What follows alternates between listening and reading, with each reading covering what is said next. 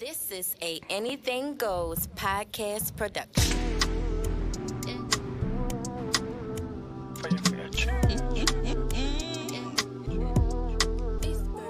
All bad. right, all right, all right, you guys. Welcome back to another episode of the Journey of a Soul Sister.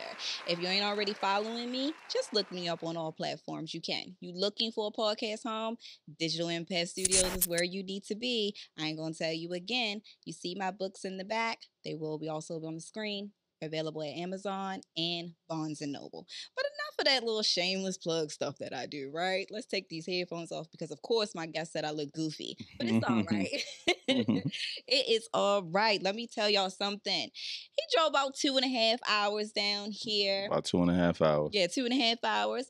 I've been, you know, peeping him on the scene for a little while. We have mutual friends. He has a podcast, an awesome one, by the way. I tell you guys, it's Beards and Bottles. You can find them on all streaming platforms and also on Patreon if you haven't already tuned That in. part. That part. But again, we've been following. I just been seeing his interview style, his story. It get me even more intrigued. But then out of the blue, he hit me up and he said, "I want to come do your show." I want to come to your show. I like how I you're talking now. said, My show?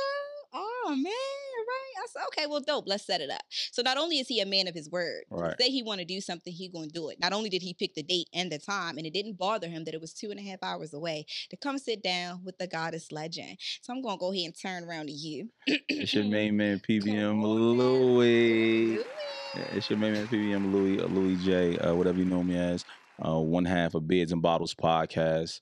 Uh, also the owner of 10,000 Hours, the network. Uh, we got so much going on. I'm just happy to be here and just participate in whatever you got going on. You know what I mean? I just want to, I mean, be a, a supporter of what you do. I love that. Thank you so much for coming down here. And I will say this since I've met Jersey people, y'all have done nothing but show me love and gratitude. So I do appreciate that. So thank you again for just taking that time out Right. to sit with Legend. Oh, man, you're welcome. Now, I don't know if you've been watching me, right? You've been saying, Oh, you get it in it. You know what? okay. I just telling you, like, uh, that we on the elevator when we was talking about it, like your, your interview with your son was to me was legendary. You know what I mean? I felt so like that was like um a pinnacle moment. Not only just to, you know watch him how he speak. Mhm. I mean, he doing his thing. I, I pre, I'm like, wow, this is amazing. And then I just felt like it showed growth in you. Yes, you know what I mean? It And- did. And you know, a lot of people are afraid for them- us to know them personally. hmm So you know what I mean. Somebody see a son, you know what I mean, and that's on the spectrum, and you know what I mean, and able to grow. That's Mhm. a beautiful thing, and I respect you for that. That Thank was you so much. See, I always say that I'm a part of the solution, and Right. you'd be surprised how many people who actually have the same story as you, or Right. similar to you, are going down the same path. We always think we're alone, and we always have to hide these things. Right. Because we grow up in an era what goes on in the house, stay in the house. You don't speak about these things, and just because that is most people with disabilities, we supposed to just shun upon them and pay them like they're not a real person. Right. Right. Never in my life would I ever do that to something I created that I was blessed with. So Right. that happened, but thank you so much for saying that and being open to share. Right. Right. So, Right. Okay, so today you always like, I want to know the fundamentals and where you come from. Give me the Yeah, yeah, backstory. we need to know it. I guess, your backstory. We see what you're doing now. All right, you got it, and I'm Right, happy right. for you. And I appreciate it. Where did you start? Where did you come from? Well, um, I'm from Irvington, New Jersey. Mhm. Um, born and and and mostly raised in Irvington, New Jersey. Also, uh, I lived in Bayonne, New Jersey, as well for a short stint, maybe four to six years. I lived there. Um, I come from a, a different type of upbringing. So, uh, you know, my mother, uh, been having AIDS, HIV since 1998. Mhm. um met my father 2003 or 2004 when i was 18 years old um my grandma died when i was um 98 as well um and that's who i lived with that was who my caretaker before i went to the foster home. It was my grandmother.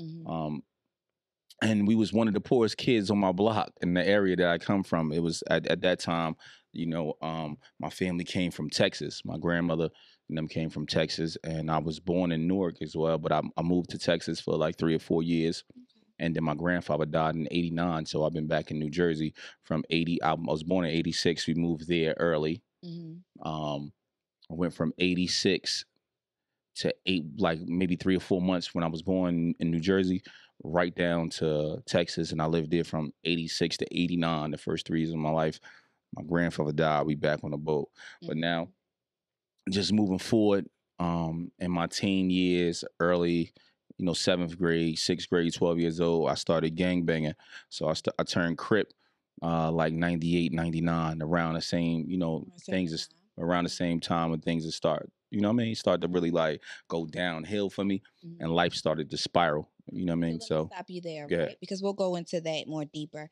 So you said your grandmother was your caregiver when you were born here. for sure. Okay, so why did she become your caregiver prior? Uh, my mother, my mother um, was doing drugs since uh, like the '80s, like you know, Mhm. cocaine. You know, when Reagan era. Mhm. All right, so you know, she was uh, one of them good people that just was, you know, what I mean, was part of that epidemic. You know, a lot of people uh, fell victim to it in the '80s, early '90s, and I also had brothers and sisters as well that's younger than me. But I was her firstborn. My father was a teenager; she was a teenager as well. So usually, you know, when you come from a teen mom, usually the parents of that teen mom take care of the child. Mhm. I was one of those, you know what I mean, one of those guys. Um, and at that time, um, she had me about 17, 18 years old. Um, so it was it was just a, a wild upbringing, Mhm. but I didn't know it was wild You didn't know because this was your normal. it was my normal. You know what I mean? It's just like somebody's being a Jehovah Witness and not getting gifts on Christmas. Exactly. It was the same, the, the the same thing. So I didn't even know we was poor until I wasn't able to do certain things. Maybe about nine or ten, I started the realization started to kick in that we were super poor. Other kids are getting sneakers. I can't get sneakers. It's jokes on me because I got holes in my shoes. Mhm. You get what I'm saying? Um, understand, trust yeah. So you know. and then and then then everybody's moving this way. I couldn't join football because we couldn't afford the equipment. exactly. You know what I'm saying? Just Mhm. So you start to notice that you're poor. Those things, right? And having the relationship with your grandmother because your mother, you know, she was out. I will say addiction streets is an illness. for sure. People don't understand that. Right. Sometimes when they start off with drugs, it's like a recreational thing, right? Right. Right. Of course, they have that, so we can't really too much place blame if that makes sense because it becomes a chemical imbalance. I think I disagree with you on some Okay, on some point. Let me tell you why. So I think uh, initially it's a choice. Mhm. So when you first do it, it's a choice, right? Of course. And then after years come on and you do get clean in your life, okay. you know what I mean? So now it becomes a choice again. Yes, it's an addiction, but it's controllable by the person. The same way I'm, I'm not, I'm fat and you're not. Hmm You know what I'm saying? Oh, I'm just saying. to. I don't know what she's talking No, about. no, no. You know what I mean. Some people are healthier, some people are not. Yeah, it's an addiction. You got to control it. At the same time, you got a choice to control so you it. don't believe that it creates a chemical imbalance? I do. I, I believe that it creates a, uh You know, chemical like imbalance for sure, hundred percent. I, I I believe that it does that. What you're saying, but I'm also I'm still also believe that we got the control enough to fight through it. Okay. But it also depends on a person's mental stability. Sometimes people are not as strong Agreed. as you may think, and then support as well. And then do you ever understand that sometimes that's a coping mechanism for certain things? Right. I think that's an excuse. You think that's an excuse? Why do you think that's an excuse? I think that we can do anything as long as we put our mind to it. Right. I think I feel like if we passionate about it, we can do it. Mhm. And I mean, a lot of people say, "Yo, uh, you could be anything you want to be." That's not true. You can do anything you're passionate about. Mhm. So if you're passionate about getting clean, you're passionate about getting your children back, that should be bigger than the drug the drugs that you're doing. It should be bigger than the obstacles that you got to go through because it's worth it. At a certain extent. So I agree to disagree with you because I am a product of a person who used to get high and Right. and my father. And I can't say that he didn't love us. However, the addiction won, if that makes sense. Hundred percent. I'm I'm never saying they don't love us. Mhm. That's not that's not what the debate about. I'm I'm sure that they loved us. I'm just simply saying if they wanted to, if they get it gave in the time, gave in the right place, given the right situation, I feel like they had Do you think it opportunities to get the right support, like therapy or Right. something like that. But then you also know the area that your mother grew up in, right? Therapy and things like that was frowned upon. Right. And like I stated before, what goes on in this house, and I was born in the 80s, I was born 87, so you're Right. a year older than me. Right. It was still taught what goes on in this house, stay in this Stays in the So house. let's think about whatever may have transpired between your mother, your grandmother, your grandfather. Not saying that they were bad people. Right. Right. You Right. have no Right. idea what may have happened to why she needed to cope. Not making excuses, because I'm a firm believer I hold people accountable and I do self accountability for myself. Right. But we have to look at it through another person's lens. I think I'm not to cut you off. No, I, I think personally, right, in my household, as I got older, I found out information that I didn't know before, right? So, and some of that information is that people on my side of my family hmm had uh, mental issues, so they was going in like mental homes, so on and so Yeah. forth. And I think my mother early, untreated. yeah, well, I think early because her sister, that's older than her by one year, Mhm. had her baby at 16 Mm. right? And now she's in a mental ward, been there since she was 18 or 19 years old, in and out. You get what I'm saying? And then now, paranoid schizophrenic, you know what I mean? Yeah, my sister is. She's bipolar and paranoid, right. And then my mother, as in her older age is starting to show signs, but it's it's hard for me to even see those signs when I'm younger because I grew up with my mother. Of course. You had me at 18. That means by the time you're 28, I'm already 10. We're growing up together. You're still a child at, at, at certain ages. Until after 25, you're kind of still a So let me ask you a question. Do you feel like you have mother issues? Me have mother issues? Mm-hmm. I'm, I don't know. I'm a? I'm a little. I'm I, I'm be honest with you. I have no clue. Uh, I think um before I married my wife, I've been my wife 12 years, so she's seen. You know what I mean? Yeah, shout out to my wife.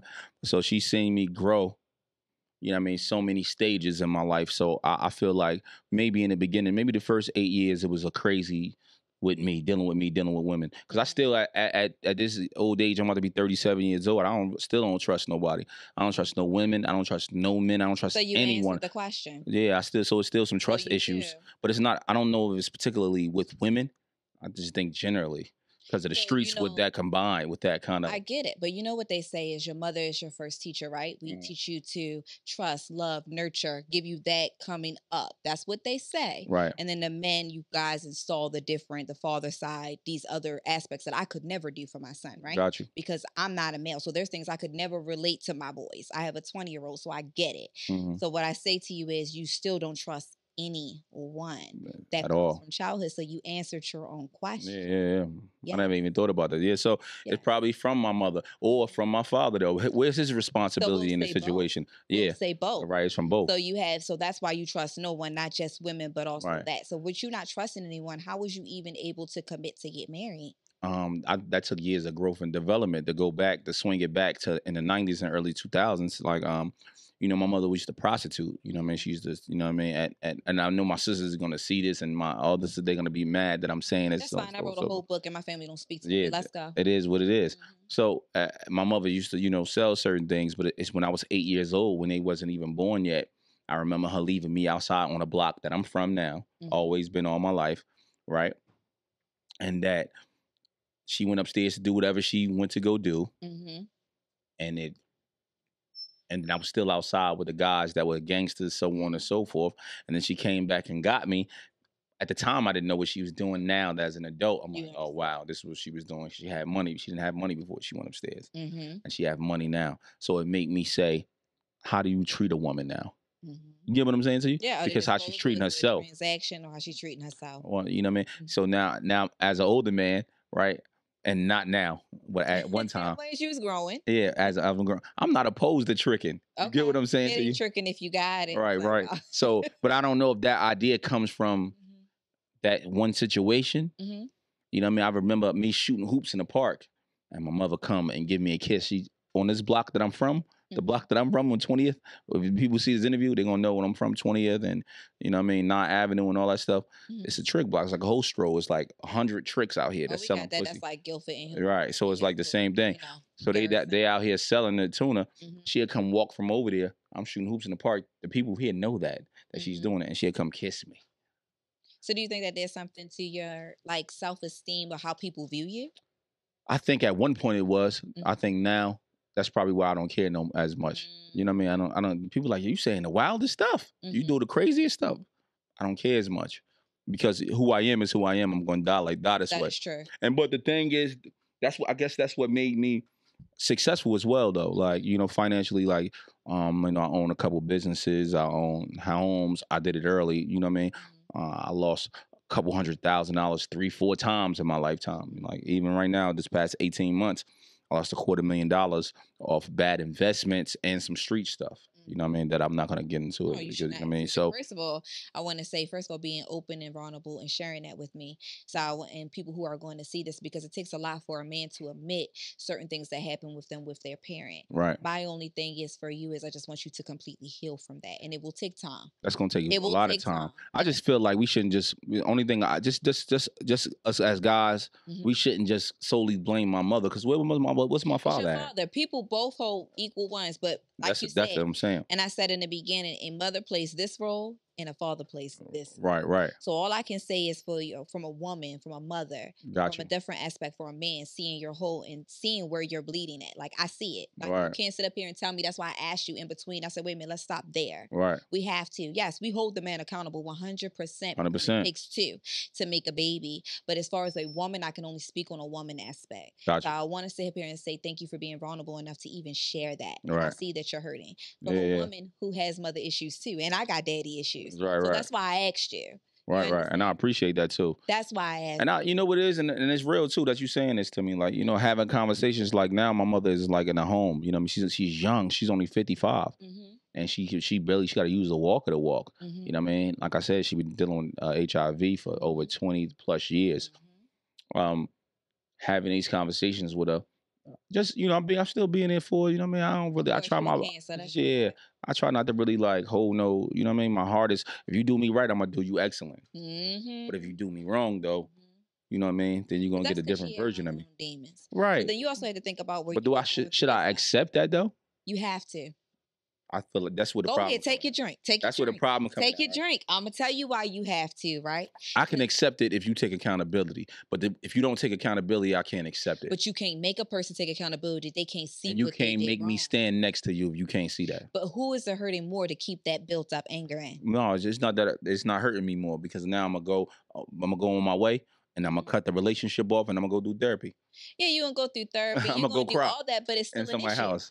Oh, you Uh, no, I'm just saying, Why did you make It's, it's not gonna be an issue no more once I release it.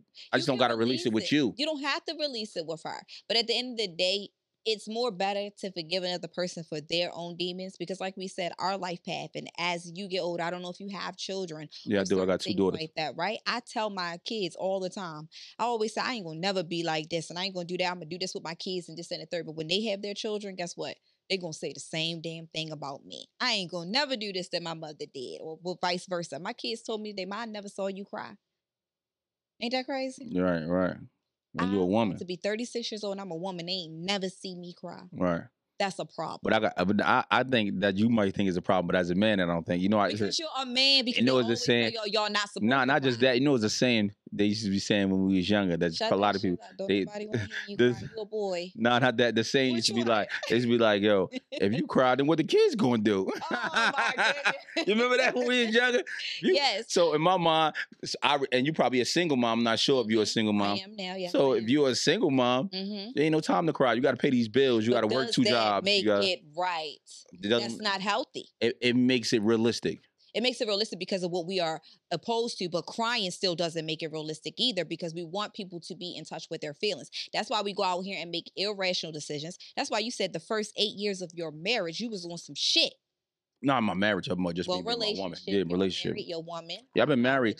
I've been my woman for 12 years, right? I've been married for three of those 12 years. Mhm, And that's that go and but I've been engaged for three years before that. Mhm. Two and a half, three years before that. So, you know what I'm saying? It's been obviously I knew she was the one mhm. six years, you know what I mean, before this last, you know what I mean? We on our third year.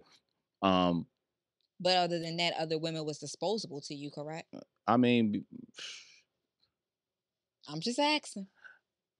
Come on now. I've been with over 300 plus women in my lifetime, That's right. about average for men. by average, right? So I and that and I would say I know that- people like, is that average? But trust me, that it's I- average. I hang around a lot of dudes and got a lot of male friends, and right, trust me, right, and I, I would say I it. would say uh, I've been in probably three or four relationships in my life. mm-hmm, Um, all of them value was, were different, mm-hmm. right?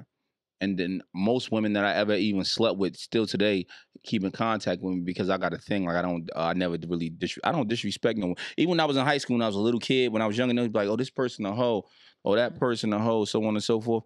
I never really was that guy like I don't really like that ain't really my thing. You know what I'm saying? I don't really be like oh this person's this. Um, so I never really known for that. ethical slut, but it's okay. Right. So when I was when I was a juvenile, young child, Mhm. females used to be like, "Yo, don't bring him around. He's mad aggressive." right? I don't get that from you, but go on. Yeah, I'm a different guy than you know now. Mm, So when I said I'm mad aggressive, not that I'm grabbing them or touching them, no, just my conversation is crazy, right? Mm-hmm. And they'd be considered as disrespectful. It's because I was trying to hide who I was. mm-hmm. I didn't know that. And some women liked it. I didn't know that some women like honesty at that rate. At that age. Like, what are you trying to do? I'm trying to have sex. Yeah, so what? I'm women would be 16. So surprised. You know what I mean? far you'll get with just saying this is what it is instead of playing the mind games. Right, right. So as I got older, I started. I st- I always been remain real, and I always had those conversations just a little bit more swifter, a little bit more leaner, and then I understood what I had. So I've been. I had money three, four different times in my life. I had 19, Mhm. 25, 32, still now. Still. You know what I'm saying? So I knew how I always. I had not always had money, but I didn't. I started hustling you young, knew 13 to 14 Okay, years old. Yeah, it's been not just not just trick, but just understand how to optimize the situation. I got my own money. I don't need you for anything. Mhm. So if I don't need you for anything, then this conversation can only be transactional Mm. until I feel like I love you. So how different. long did you think it take for you to realize that about a person that it became more till you love them? Because cancers, I I will say this, and you can correct me if I'm wrong. Right. Most cancers they fall quickly. You think so? I think I don't so. know. You know what it is with me? I don't think I fall quickly. I just be like, if somebody take their guards down with me Mhm, and I take my guards down with you, mhm, I we can read people a little quicker. I feel like. mhm. So if it, if it's if it's honest and if it's genuine, then we can make steps on day one. Okay. I'm my wife I'm with now. I had sex with her the first day we hung out. hmm Not the first day I met her, but the first day we hung out, we had sex. She's my wife. Yeah, that happens. There's Yeah. no limit. I'm just Yeah. simply saying to you that obviously we vibed. There was a bond there. Mhm. That it took years to grow from there, and we had our moments like a mother, like a, like a, you know what I mean. But we got there. Mhm. Most women that I, I've been with, you know what I mean, has been probably. No, I'm not gonna say this because that's that's wrong. What I was about to say, No, but uh, you say exactly what you. and I was about to say easy fuck, but I'm not trying to say easy fuck. It was just it was more like beneficial. You would say that for the person, they thought they was getting something. You said transactional. It was like, all right, the vibe. it was is what it's a little bit of all three of those things. Okay, You know, okay. vibe, I can see that. transactional, and beneficial. I can see that. You get what I'm saying? So if if I'm dealing with a woman at a certain stage, at a certain pace, at a certain time, Mhm. um, if I'm able to provide at this point, obviously you can you can tell that. You can look at me and tell I'm able to provide, right? So you'll see me. like, In some cases, honey. In I some don't know. cases. Let me drink. So I'm. I think personally, if you see me, you'd be like, "Yeah, bro, bro, because uh, do this." But you, but by the time you already seen me, you might not even ever spoke to me in life. Mhm. But you might just follow me on Instagram. You'll see how I live. So boom, you see how this dude live. Just one, People I put it up. that. I put it up. You see how my condo live. Obviously, I can pay for this, right? My children. You see my children. How my children live. You see my how my wife live, right? Mhm. But that don't mean I'm gonna provide that for you, you. So everybody that's listening to this right now, just because you see what he got going on at home, it does not mean it will be for you. But in some cases, it could be. But we'll get to that in a minute. Look, look, Okay, listen, She talking that real, real. listen. You don't know about that ethical slut diaries. Talk to me. mm, So you know what I mean?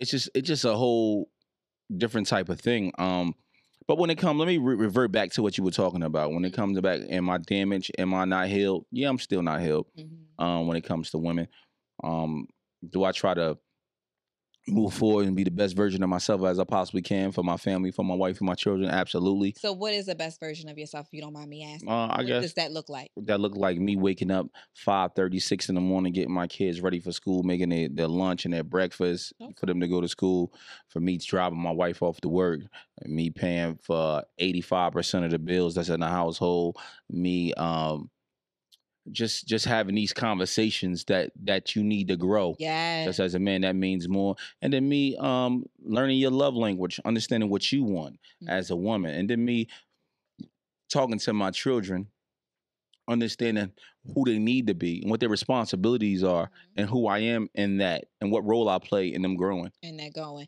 So, given the fact that your father wasn't present, your grandfather died early, how do you think that affected you being a parent?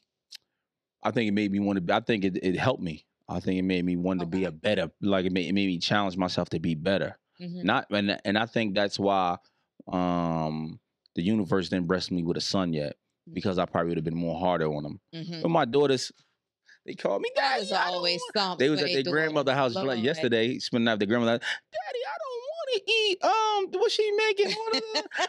Can I? Can I get? Can you order me pizza?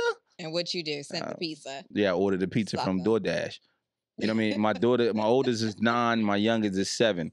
It's my youngest calling my baby. Oh, Soccer. You know, and she- My youngest look like me, big cheeks, Soccer. little heavy, little. You know what I'm saying? So it's like, no. so she look good. You know I understand. I So, understand. I understand. you know what I mean? I'm go Brothers are like that with their boys. We love our daughters, Right. hands down, but our boys is just different about them. I, I can't I can't shake it, so I understand. So I, it's what I'm gonna do. You know what I'm saying? Mhm. And so I sent them the food. Boom, boom. Then today they called me. They said, "Daddy, I don't." They called me this early. in the mo- I I didn't come home last night, right? So I Mhm. spent the night because this is two hours away. yeah. My man lived closer here to here. He lives like an hour and a half away from here, mhm, opposed to two and a half hours away. That's sure. So and we was watching fights at his house anyway last night. It made sense. To stay at his house. hmm I said, bro, I'm not going back. I told my wife, she's like, eh, she don't care. She know, you know what I mean? Just like my brother, she ain't really, you know what I mean, tripping. His wife, he married. You know what I'm saying? She know what it is. It's all men here. Ain't no, you feel me? Air mattress. Long story short, yeah, I'm still on the air mattress. Long she and she see me, she FaceTime. You ain't, you know what I mean? She know I ain't on no bullshit. His wife ain't having it. So the anyway. trust is there. Yeah, we always been. She know I'm not on no bullshit. You know what I mean? I'm be on some real shit. And then if I'm, I'm, and I'm an extreme individual. So I'm an extreme honesty type of dude. So if I cheat on you, your feelings about to be hurt because I'm about to have a conversation with you about it. Mm. And then whatever happens from here happens. So you don't believe in open relationships? What you mean believe in them? I'm asking. Do you? Like, would I want my wife to be fucking another guy? I'm not asking. I said open. I'm just talking about period in general. Nobody's not putting no big dick in my wife. No, I'm out here with the regular six and a half. You know what I mean? Seven on my best day. That's not what I said. On my best day. I don't want nobody out here pulling out the eight I and a half, nine on my wife. I said You feel me? She had bigger dicks in her life, but it's they better dicks. I it's different. open relationship. Nobody's not fucking my dick. wife. Okay. All right, but they can That's fuck coming- you. What you know, men? You No, not about? men. I'm just I'm not- saying. I don't what- do that. No disrespect to what nobody else got going on. No, that's not what I said. Nobody's not fucking. My, I'm not telling nobody's fucking me neither. I'm not saying that neither. I was asking about open Oh, relationships. I'm I was asking about poly. Do you guys participate in that situation? Hell no. Completely monogamous. I'm completely monogamous. My wife and I be. I tried to. We was in DR just uh, a year ago. My man got married. I was trying to get her to let me get some pussy, but uh, let me. Uh, And she was like, "You ain't get the fuck out my let me get a face." threesome. She was not beat. I feel on that girl. I talk hella shit, but I don't think I could ever Mm. do it. And she had one before with a guy before me. You know what I mean? She But probably mad. She gonna she gonna hit us and be mad. She mad. will cuss you the hell out. Don't Yeah, yeah, with my damn yeah. business. Tell me my fucking business. But you I'm like, motherfucker, husband. you done had a thing before me, motherfucker. Let me get one. But Fuck wrong you? husband. It's a difference. Yeah, fuck that nigga, man. You know what I mean? Right, go. I'm sorry, White. I let's told- go. Let's I go. told you this is gonna be a wild one. I love it, talk crazy. I love it. I love it. I love it. Okay, so let's let's go a little bit forward, right? Y'all Right. Back to Irvington, y'all couldn't afford, like you couldn't play other sports, Mhm. tennis shoes and things like that. So what sparked you to go into the streets? What made you be like, you know what?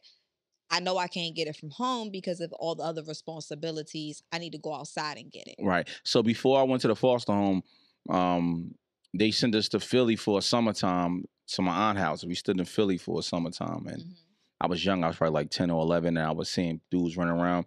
And they brought me back towards the end of the summer, and then the, the gang culture started coming in, like '97, the end of '97, beginning of '98, in my area. Mhm. And it was Crips and Bloods, but mainly just Crips in my area. There was no Bloods at all. Mhm. You know what I mean? So started coming in my area. We started seeing different things, woo, woo, woo, and I couldn't afford different things. And I'm finding myself, damn, I'm having fights. I'm arguing with dudes because I'm not able to afford these different things. Mm. And so I'm like, yo, bro, can I can I hustle? And They like, yeah, come on, get some. I'm 11, 12, so I start hustling for niggas. And I'm outside hustling with me and my cousin. We just doing what we do. We selling drugs. We hustling, doing what we Mhm. supposed to be doing. And it goes from there to niggas bringing me home crip. Niggas jump me, they bring me home crip Mhm. so on and so forth. And then it's then, you know, like I said, my mother's outside in the streets, you know what I mean? And only my grandmother's here.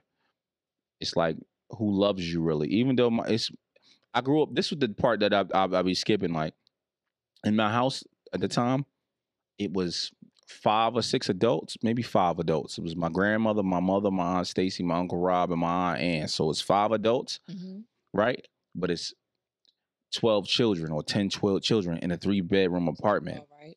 You know what I mean? So we all how you gonna be able to how my grandmother gonna be able to to all Afford that. the ch- not just afford it, just to be able to have to give me the the conversations that I may need, to have the information to give me the you know what I mean that that I might need as a So you got it child. The, the information and I got it from the streets. So that was my first introduction from the streets. And then shortly then my grandmother died in May, Mm, May 1st of 1998.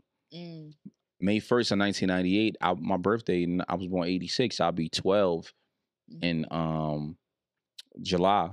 They shipped me off to my cousin's house.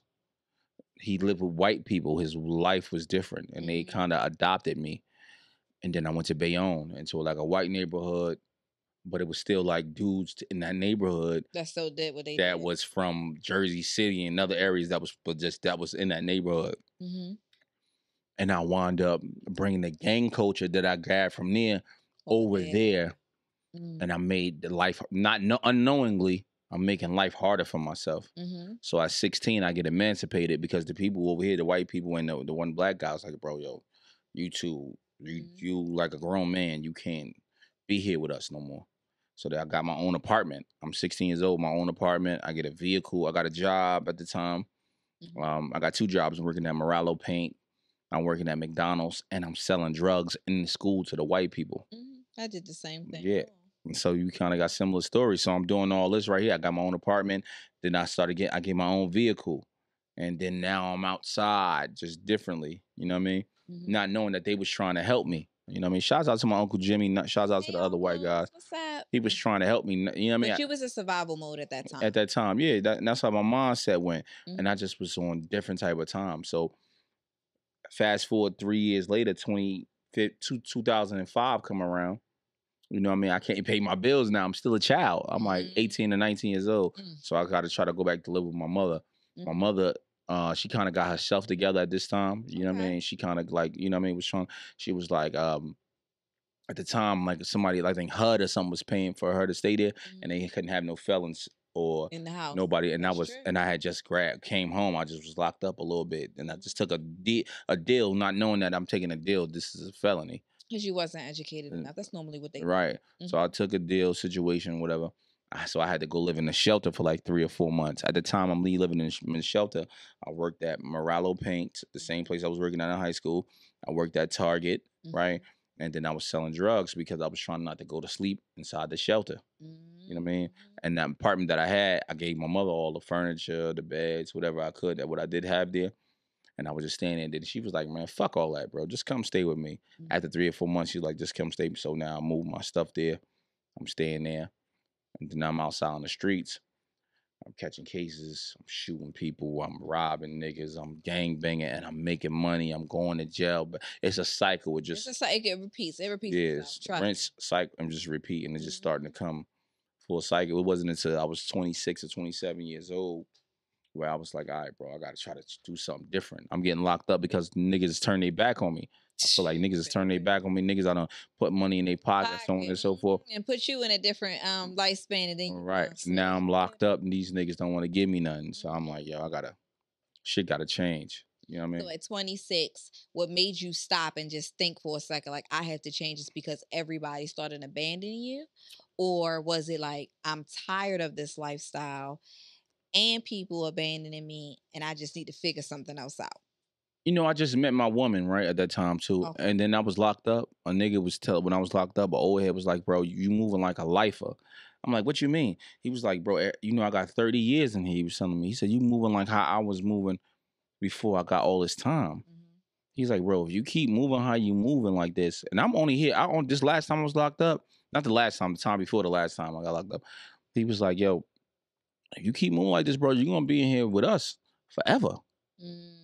And I was like, I can't be in here forever like No. this. You know what I mean? I ain't never been down state prison. I only been like 18 months here, nine months here, seven months. I ain't never been five years or seven, nothing like that, three years. And I'm like, damn, bro. So I gotta switch it up. You know what I mean? So joke. So a lot of people don't know, like, even though you might not take the the information at that moment or when you come home immediately and apply it, over time, it kind of, you know what I mean? Okay. And so over time, I kind of applied that. I met my woman. At the time, I had another woman too at the, the time. So I was with a woman. I was with a woman named Lawanda. Lawanda, she probably I hope she hear this, and she she was a great woman. Okay. You know what I mean? And and she wasn't as beautiful as my other woman, Mm. right? As my, the woman I'm with, the wife I'm with now, right? And she was a good woman.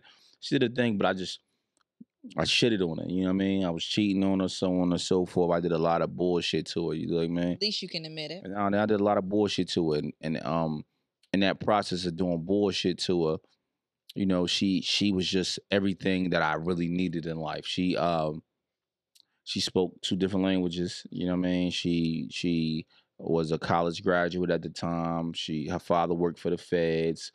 Um, he was like he owned property. hmm He was like, you know what I mean? And then she did things for me. You know what I mean? Um, I'm not gonna put her business out there now because No, she's no probably point. married. No point at all. Yeah, but she did things for me. Mhm. You know what I mean? When I needed to bail out of jail, she did things for me and and you know what I mean, risk things. And, and that I wouldn't and she helped bail me out of jail. When I was younger, 19, 20, you know what I mean, 22, 24, she was like around there for those times. And um and we was in a place where she was going to Korea Mhm. to teach kids how to speak, you know, English, so on and so she was progressing, and I was doing bullshit to her, you know what I mean? So obviously she was only right, like, yo, I'm leaving. Like, I'm not about to stay here with bullshit you put putting up with you. And she left, and we kept communication for a little bit while I was still with my wife. My wife found out she deaded it, you know what I mean, early 2011. And then, you know, I never really spoke to her since maybe 2011, 2012. Um, I would say that the development and emancipation of myself came not just from one person, not just from one experience, but the totality of it all.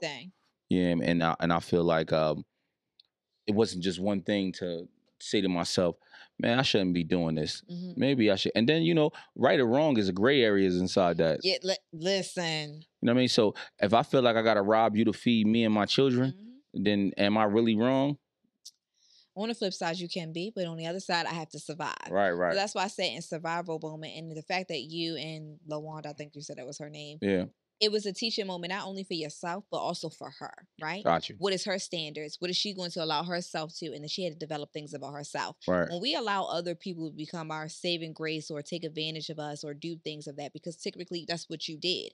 You took advantage. And it wasn't because you were a bad guy, you were in survival mode. Right. So what you did was use survival tactics on someone who was just vulnerable and wanted to be loved. Right, If right. that makes sense. Got you, yeah. So I'm here to tell you, like, okay, yeah, you fucked up, but most men and most women do. I ain't always perfect either. Right, right. me. and I, and I don't have no I don't have no like I don't have no like in my life like I don't have no like did somebody wrong type of stories besides her like I because I, I live certain way like, even as a child I only I live certain way if you I only do things like I'm on, I'm reactionary Mhm.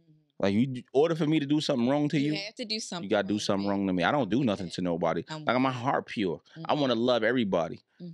You know what I mean? I, I, I took up boxing because the white boys I couldn't beat the white boys when I was in the foster home. They was fucking me up. Mhm. So my take boxing up. So I know how to defend fight. myself. Right. I was doing So do you always think you want to defend yourself mode? Do you think like for the rest of your life, why you invest into like properties and your business and start rapping? Do you think most of those things was just for you to defend yourself so you can seem stronger, superior type of thing? I think the music's just saved my life. That's the that's one of the real reasons why I stopped kind of like people didn't want to do with the music. I was so interested into the music early 2006, 2007. And niggas didn't want to come in with me and they want to put the money up with me to do the studios. And they was like, what the fuck you mean you a rapper? Mhm. I'm gonna say this, and I'm not. I don't want to say this. At the time, I'm, I'm edging towards a kingpin drug dealer. I'm 19 years old, Mhm. 2006. I'm edging towards a kingpin drug dealer. Like I'm, I'm, I'm on the echelon. Yeah, like I'm, I'm. On, I got a whole block, 30 something people hustling for me on the block. You know what I'm saying? I'm edging towards that. I'm making 20 grand a week. Trust me, I understand. So the quicker you get it, the quicker it becomes. Right. And and at the time I'm edging towards that, I want the guys that's working for me to come to the studio with me. But then I'm not, and then they're not coming to support me like that. But when they're not coming to the support me, I'm so aggressive. I feel offended by it, so I'm saying crazy shit to them. I'm getting them out my way. I'm cutting their water off. I don't want them to come. Mhm, Don't be around me. Then you can't get no money with me. And that's stupid. I was I was that. wrong for doing that. I understand. I shouldn't. have But because my dream is my dream. That's not your dream. I shouldn't have been doing that. But again, sometimes when you want to see people push forward and go where they want to go, you want them to go with you. You can't understand. So if you ain't with me, that means you against me. Right. And that's where you were in your life. So let's fast forward out because we running out of time, Oh, yeah, yeah, yeah, and I love it. And I love this Yeah. conversation. right. We're gonna fast forward to what sparked you to go ahead, boom. We're gonna do a podcast. All right, so this is what happened. We gonna fast forward right to the, Uh-huh. to the good shit. Yeah, because you know I like to go deep. Make Right.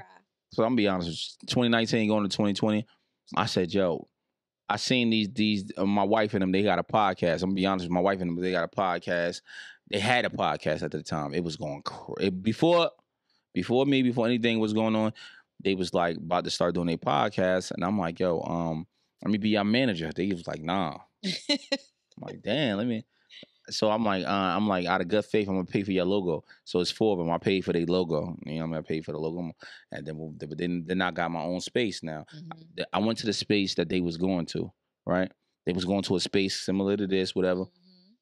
And I'm I'm a different type of guy, right? So I seen them going to the space. I went to the space. I said, let me get a podcast. I owned the barbershop at the time. Mhm. I took the guys to the barbershop. I said, I'm gonna bring you to the space. And I asked the guy how much is it a month. I pay him whatever his monthly fee was. And I sat there every week. I wasn't on the camera or nothing. And I just seen what he was doing. I seen what his equipment he had, so on and so forth. So now 2020 came. I went and bought my own equipment. I went and bought everything he had. I moved my podcast from where he was at to, to my space. I'm renting the space out. So I stole I stole their shit. You didn't steal. You just was inspired. Go I inspired so now. so but I said this this guy's doing it wrong. mm-hmm. it was a lady, him and a lady doing it together. I'm like, they doing it wrong. Mm-hmm. They still thinking that radio going because it was radio station. It wasn't a podcast. I said, they this podcast is the new thing. It ain't over. Fuck them. It so- took over radio. Yeah, it was taking over. I said, fuck that. What they doing? That's stupid. I took them. The pod that I had, I put them on air. I created another podcast with T Rob Mm-hmm. and my cousin Chuck.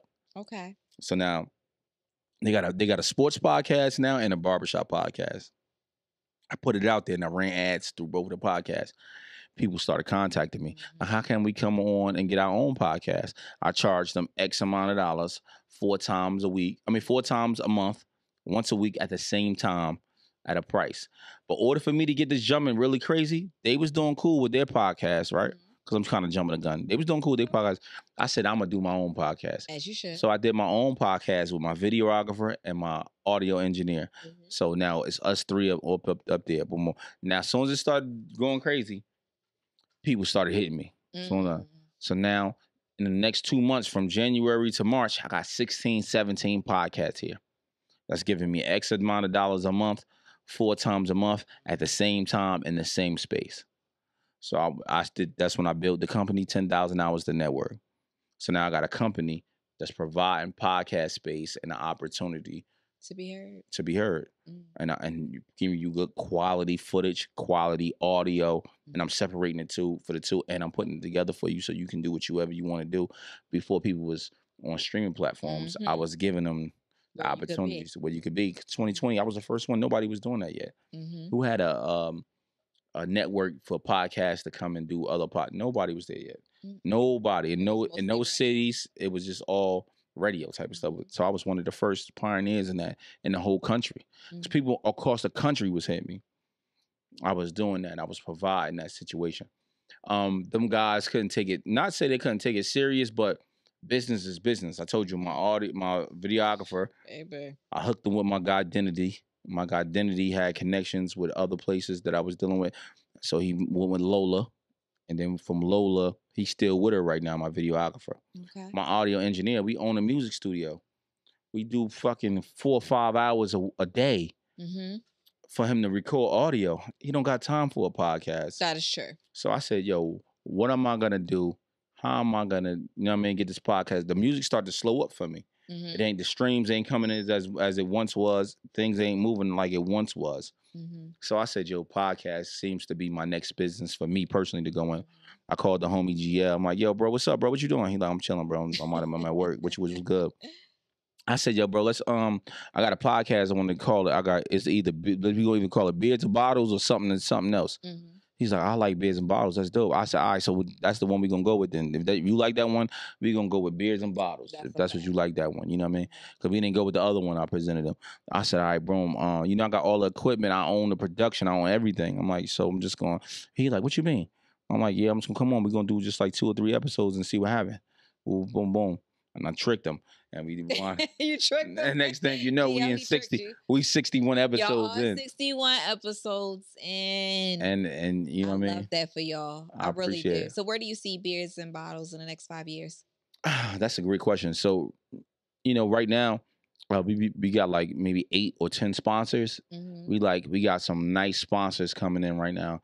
Um, I think we're gonna be um the leading platform for the guys that want to speak genuinely. Yes. And, like in the next couple because we we it's no holds bars here. We not I'm not controlled by no one. I'm like a smaller version of a Joe Budden podcast because he owned the rights to everything. That's true. So I'm kind of the same thing, you know. what I mean, GL own port parts as well to the um to the actual beards and bottles. He, he don't own the production, but he definitely own to beards and bottles. You know what I mean? Mhm. So he's, you know what I mean. We we we control everything. Okay. You know what I mean? how would you tell other platforms that not platforms, podcasters who want to be on your network? You said you own the network. Let people know how would they hit you up? How would you say, hey, I got these many, we'll just say digital impact for whatever. They like, all right, it's a lot of podcasts that come out of this studio right here and the other one Right. we have. How would they be on your network? How would you market that? How would you tell them? How could they go about it? They see you, they see this show, they be like, oh shit, he has his own network. It's black owned, it's men. How do you move forward with that? Uh, so I I'm a, I'm gonna tell you. I'm gonna try to give you um the outline without giving them the game Of course. because if I give them all the game, then it's free. True. but I would say this: DM me for one. Um, after you DM me for one, um, we'll figure out what you want to do and how you want to do it, Mhm. and what I can provide, and um, how can how can we point you in the right direction where you can grow your audience into the spaces where you need it to be. Facts. Like, you know what I mean? That's kind of what I do is I do I go above and beyond. It's kind of like, you know, PR work is a different thing. Yes, it is. You know what I mean? So I'm not really PR, but when Mhm. you're dealing with certain people and you want to see them grow because they're on your network, so you want you want them to grow on your network. I try to give them the much information you as I can, but people don't understand that information is only that information. Everything else you got to go and do with it. that is true. You got to have your own money to Mhm. put into ads. You gotta go travel. People don't know this. I'm gonna give y'all the game. Anybody that's trying to do be a new podcaster, grow. I'm gonna even give it to you because you may not know. You may know. Anybody that's a new podcaster, right? That's trying to grow and trying to like really grow their audience just to be on podcasts, right? Mhm. What you do is you try to do 10 podcasts a month, Mhm. but it got to be developing podcasts that's growing, that's going forward, that's moving up. It, it can have 200 followers, but if you can see, you have a foresight to see them growing, you got to jump on that podcast. You know what I mean? You got to jump on 10 podcasts a month, every month for a year. Mhm. As many as you can. I'm gonna say not Oh, not say 10, just as many as you can. And it's gonna grow your podcast network because they know you for one thing. This thing they know you for. Mhm. Oh, we know he be on a podcast. He be on different pod. And you can see how many podcasts you can get on to grow your audience. Not only is now as you're growing, you're gonna be helping audiences grow, and vice versa. Mhm. I don't care if they have five people that's gonna follow you, That's true. but it gotta be a growing audience. Mhm. So take your yourself, your personal self, and grow a different audience. That's why you probably in your head like, damn, why GL not here? Why GL ain't moving there?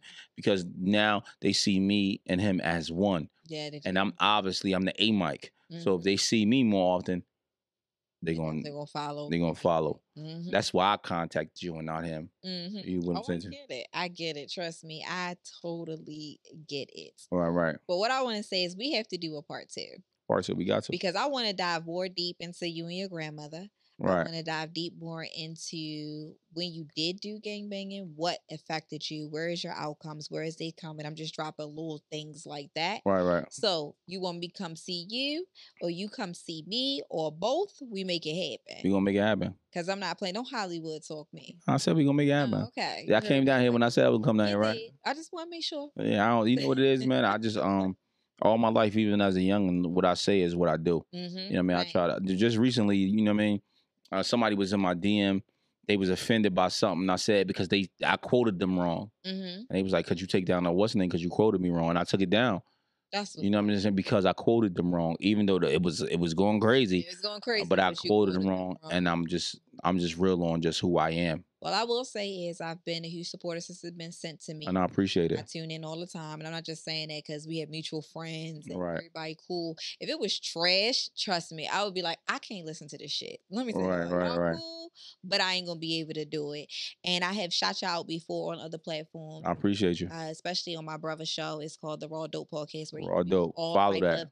people from all over. And he was like, "What's your top ten podcasters?" And I named y'all. I don't Oh, really like. I don't really shout out people like I already- I already know they got the game, but I shout out people who have a message. And y'all podcast was one of them that I did say. And I also said Ladies Pitch. Y'all should you should um check them out as You know who Nini's pitch? Ladies Pitch. Ladies They're pitch. really good. Chiller with Juice. And then, you know, well, Jose, I am on that one. That's when I be real like, yeah, like two husbands type of shit. All right. Um, shout out. for the most part, but I just shouted y'all because I like what y'all have and what you're standing for. Right. I see the difference in the dynamic between you and GL. Right. Like how you like, all right, let me hear the backstory. GL, like, all right, what's going on present? And I love how you guys come together. I want you to keep up the good work. I am so amazed by my black men being able to speak out and really shed light on different people's lifestyles and not only your own. Right. So I want to thank you for being vulnerable with me within this time, within this session. And I'm so sorry we got to end it because I have so many more questions, Right. Right. so many more things that I want to go. It is what it is. you, is. But we will continue to grow together. So if you allow me to be a part of your growth process and as well as mine, I would appreciate that. That we for sure. We locked in now. All right, if we locked in, ain't no switching up. up. so give your um handles once again so it's everyone. on Instagram it's PBM underscore Louie. Um, if you want to go to the Beards and Bottles podcast, it's Beards and Bottles, and with the with the letter N podcast, you know what I mean at gmail.com. Hit us up, uh, Beards and Bottles, uh, on Instagram as well. Um, just just just hit me up. I'm everywhere. I'm doing everything. Um, you want to listen to the music? Louie Jay L O U I E space J A Y. Listen to all the music. I drop an album every month, so you know Mm. Drop them albums. Now y'all know what I me. do. At the end, I always turn like my little old lady self to the camera and I tell y'all, today was really amazing for me. I don't know about anybody else, but for someone to stick to their word, to come to you and be vulnerable in that moment, speak about what happened to him as a child, let you know exactly what was going on with his mother issues, where he felt like maybe it's abandonment, maybe to grow in that point, and always know he wasn't the perfect gentleman, but he's able to strive. Like he said, and I always say, whatever you put your mind to, you will achieve it. If you believe it, you can do it. You can change, and it always starts with one. So, with that being said, and the love from Jersey, I appreciate them and you guys. This has been another episode of the Journey of a Soul Sister. This is a Anything Goes podcast production.